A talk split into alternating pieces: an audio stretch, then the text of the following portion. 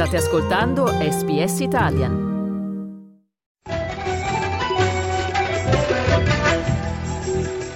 Global Mail. Viaggio nell'impegno italiano nel mondo a cura di Yolanda Pupillo. Continuiamo il nostro percorso per conoscere le attività delle università italiane nell'ambito della loro terza missione. Cosa si intende per terza missione? L'insieme delle attività con cui le università interagiscono con la società favorendone lo sviluppo economico, culturale e sociale. Per l'Università di Genova sono con noi il professor Marco Frascio, professore in chirurgia della Scuola di Scienze Mediche e Farmaceutiche e delegato del Rettore per la cooperazione internazionale e ragionier Angelo Musaio, capo settore cooperazione internazionale. Professor Frascio. Allora, noi abbiamo sostanzialmente diversi livelli di intervento ci sono quelli che riguardano la mobilità degli studenti sia eh, universitari che post-universitari, sia dei docenti, ovviamente sia in uscita che in ingresso. Abbiamo poi collaborazioni in attività di interesse scientifico, quindi condivisione di esperienze relative all'utilizzo di apparati tecnico-scientifici più o meno complessi. Ovviamente abbiamo iniziative culturali tipo seminari, conferenze, incontri di studio e poi lo sviluppo di progetti congiunti da sottoporre a finanziamento da parte della comunità europea o altre organizzazioni sovranazionali che sono quelle che ci consentono di intervenire con non solo la presenza ma anche lo sviluppo di progetti finalizzati. Tra i progetti svolti il progetto WHEEL, con l'obiettivo di portare a livello occidentale le università libiche. Si è svolto condividendo il progetto con 13 università libiche tra il 18 e il 22. Chiaramente con il cambio di regime questo è andato un pochino a rendersi sempre più difficile e lo abbiamo per il momento messo in stand-by. Un altro progetto che si è svolto eh, sotto l'acronimo di MERGE, è un progetto che ha riguardato invece i paesi asiatici, in particolare l'Afghanistan e anche in questo caso il progetto ha avuto poi problematiche di tipo diciamo operativo da quando si è reinstaurato il regime talebano. Possiamo nominare qualche progetto più recente?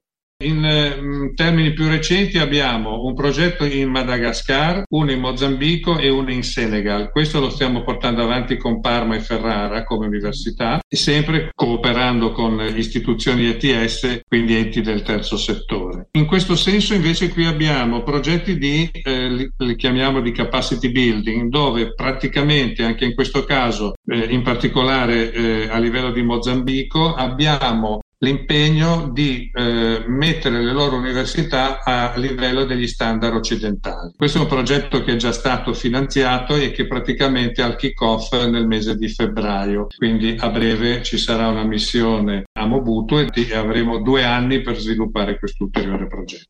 Ci sono progetti in partenza in altre aree del mondo? Cito uno a caso che abbiamo eh, anche qua una missione che partirà addirittura in questo mese di gennaio, alla fine del mese staremo via una settimana, che riguarda l'Armenia, dove anche qua ci sono stati già in precedenza dei rapporti di questo tipo, ma ultimamente ci hanno chiesto se possiamo reintervenire e in questo senso sono loro i, i PI, diciamo i principal investigator, e noi siamo coloro che portano in questo caso il know-how. Quindi anche qua diciamo lo possiamo inquadrare in quello che è la capacity building in higher education. Oltre a progetti in Azerbaijan, Iraq, Kazakistan e Africa subsahariana, ci sono quelli in Ucraina di cui ci parla il ragionier Angelo Musaio.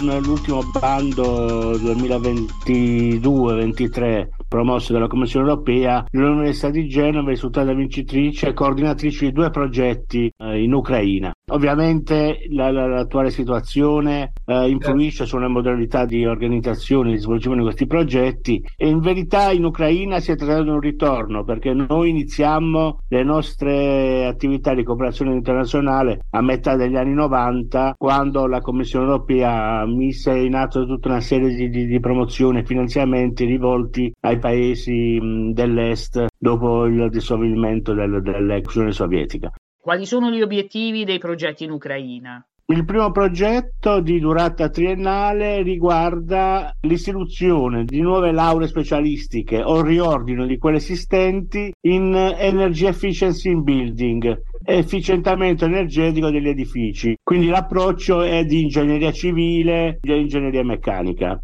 L'altro progetto vede coinvolta la, il Dipartimento di Scienze della Formazione della nostra università e anche in questo caso eh, riguarda il riordino dei corsi in Scienze della Formazione.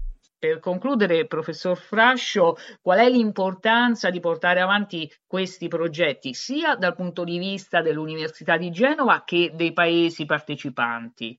Ma allora, per quanto posso dire io, la, l'importanza è che la, eh, diciamo, l'internazionalizzazione ha proprio una funzione diciamo, come elemento di mission delle nostre università. Quindi questa ed è eh, ovviamente semplice capire che nel momento in cui l'università diventa internazionale ha un maggior peso nel ranking, ha una serie di opportunità di scambi culturali che di solito non sono soltanto quello che noi diamo, ma altrettanto è quello che noi riceviamo.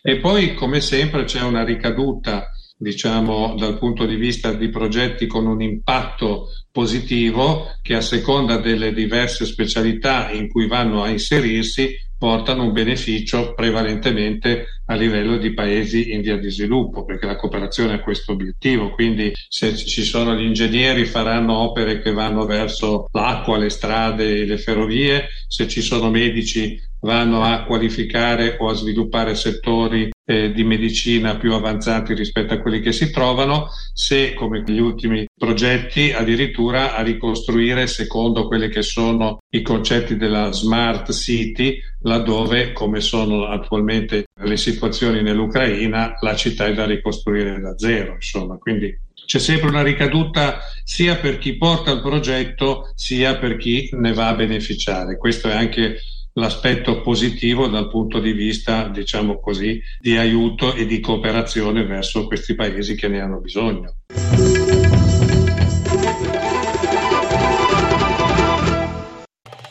Volete ascoltare altre storie come questa? Potete trovarle su Apple Podcasts, Google Podcasts, Spotify o ovunque scarichiate i vostri podcast.